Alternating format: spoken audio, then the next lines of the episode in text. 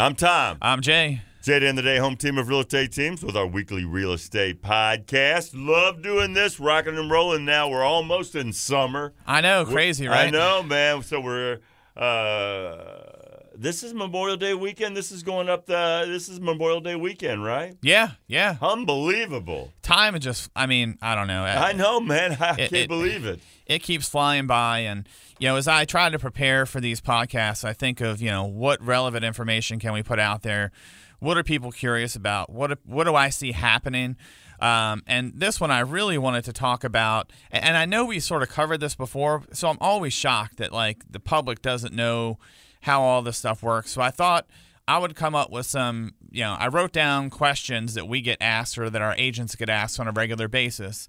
Um, when you're looking to buy a home, our last podcast we focused on, you know, sellers. This one we're going to focus on buyers. So, some of the basic questions and simple questions we get on a regular basis.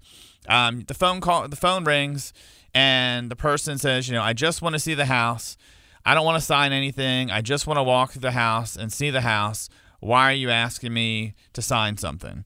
So, and just to be clear, this is for Maryland only. Um, and I'm going to read this right out of the uh, form that came from uh, the Maryland Real Estate Commission. And it says in bold and underlined, as you can see, if you are viewing a property and you have not signed a brokerage agreement, the agent showing you the property represents the seller. It does so. Let's say that you call my team and it's another agent's name on the sign. It doesn't matter. As they said in the state of Maryland, I just read it. You know, if you're viewing a property and you have not signed a brokerage agreement, that other agent also represents the seller. So the person whose name is on the sign and the person who is showing you the home if you don't have a written signed buyer agency agreement. So what does that mean? Basically, in the state of Maryland, we have a seller's agent, which is also known as a listing agent, the name on the sign. You have an option of a sub agent. A sub agent is an agent that is not on the sign, that is showing you the property, but does not have a written agreement with you. So they legally are representing the seller as well. And then we have buyer agency. Buyer agency is when you actually have an agent, you have a written agreement, a contract with them that you're utilizing them to you know help facilitate and uh, represent you in purchasing a home. What all does that mean? And and here's some of the questions that we get. Will I get a better deal by calling the listing agent? People will call and say, "Well, I just want to talk to Jay because I know I'll get a better deal if I talk to Jay." Um, we don't need another agent involved. That that doesn't work that way. Well, I want to break it down. And if you've never sold a home, and most people that end up calling have never sold a home or don't understand how it works, or maybe agents just aren't blunt and tell people. When we go in to meet with someone um, about selling their home, we get a listing agreement signed. There is compensation of what is going to be charged for selling that house. Now, of that compensation, us as the listing agent, we agree to give a portion of that to a buyer agent or a sub agent. If there is no other agent involved, we are able to keep the entire amount.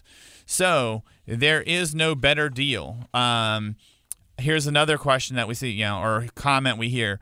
Um, will I save money not having a real estate agent represent me for a resale home or new construction? Not really, because again, if you're going in there and have no representation, that that com- compensation that the seller is paying is already determined. Um, so again, it depends on if you have a buyer agency agreement, if your agent charges you anything, but the majority of the time, the commission is paid out of the listing agent side by the seller. Um, another one Will the seller save money if I don't have an agent? A lot of people think, well, and it sort of falls into the same line that, well, if I only call the agent on the sign, the seller doesn't have two agents to pay, they only have one to pay. Well, again, I broke it down to you a few minutes ago.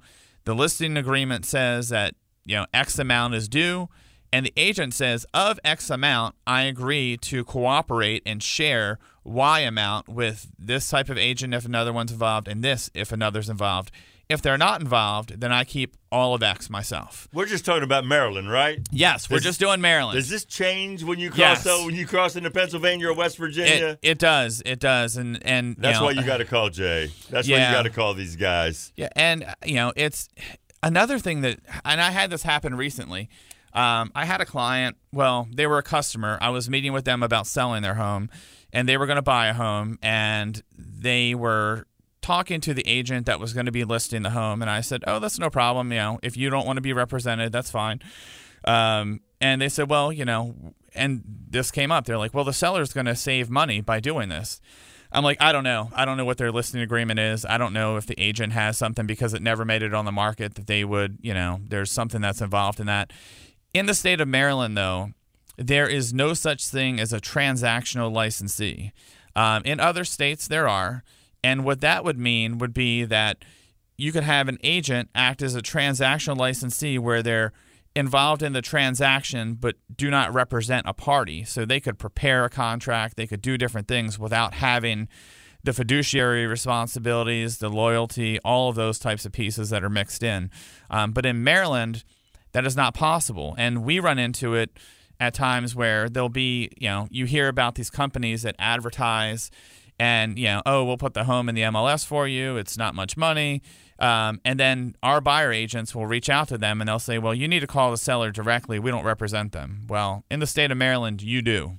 Um, when you have a, an agreement in place, you cannot just be a transactional licensee in Maryland. So, I mean, it's it, it's it just shocks me that people try to save the money and and realistically, if if real estate agents actually use the form because it's not required to be signed, but if they use this form, understanding whom an agent represents in the state of Maryland, and we use this and show it to all of our all of the people that call in, we say, okay, here's where it is. You know, the A- J represents the seller. Um, any other agent that shows you the house, if you don't have a written agreement, is a sub agent for the seller.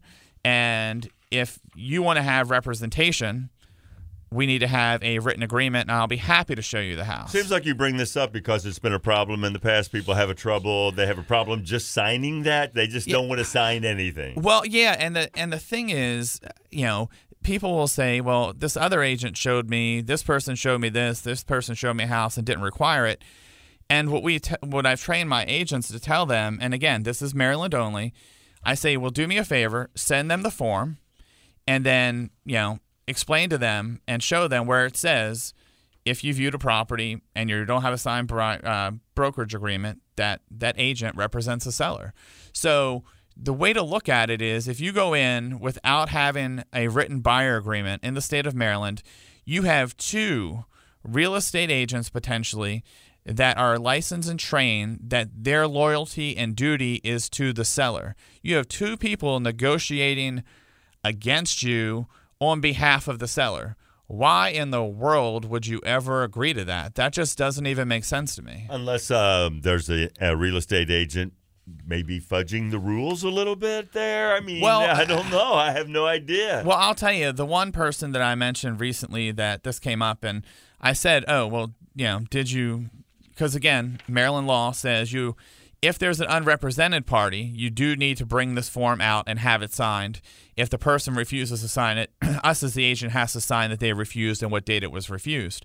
Um, and he said, No, I had no idea. He said, I thought she was just facilitating the sale. I didn't understand that, you know, everything I was telling her was going back to the seller and going to be eh, used against me in my, goodness. negotiations. I'd be shocked too that people uh, don't realize this. That's why you call Jay and his team, man. No pressure. They'll answer your questions. Yeah, and I mean, we will explain this to you. And again, you know, any to me and what I say to people, if you've been looking at houses and people have been showing it to you and they didn't explain to you that they weren't even representing you, that's a problem That's anyway. a problem, yeah. You know, I'm like, okay, great. Some and, and we tell people they're, we're like, okay, if you want to have someone go and open the door for you and not represent you, you know, that's perfectly fine. You can do that, but we don't believe in running our business that way. Um, it just doesn't make sense. It to have two people representing one side and you not being represented at all. Well, you wouldn't have any repeat clients if that Yeah. was the way you handled it. Yeah, no, not at all. Got a home of the week? I do. Um, 9726 Woodcliff Court in uh, Lake Linganore, New Market, Maryland.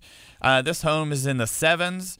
Uh, it's actually in the Woodbridge, uh, Woodridge Village. Um, this one it has five large bedrooms, four full bathrooms, plenty of space. Um, you know, the neat thing with Lake Linganore, the homes over there fly off the market. It's like a little hidden gem in Frederick County. There's private lakes where you can go kayaking, you can go canoeing.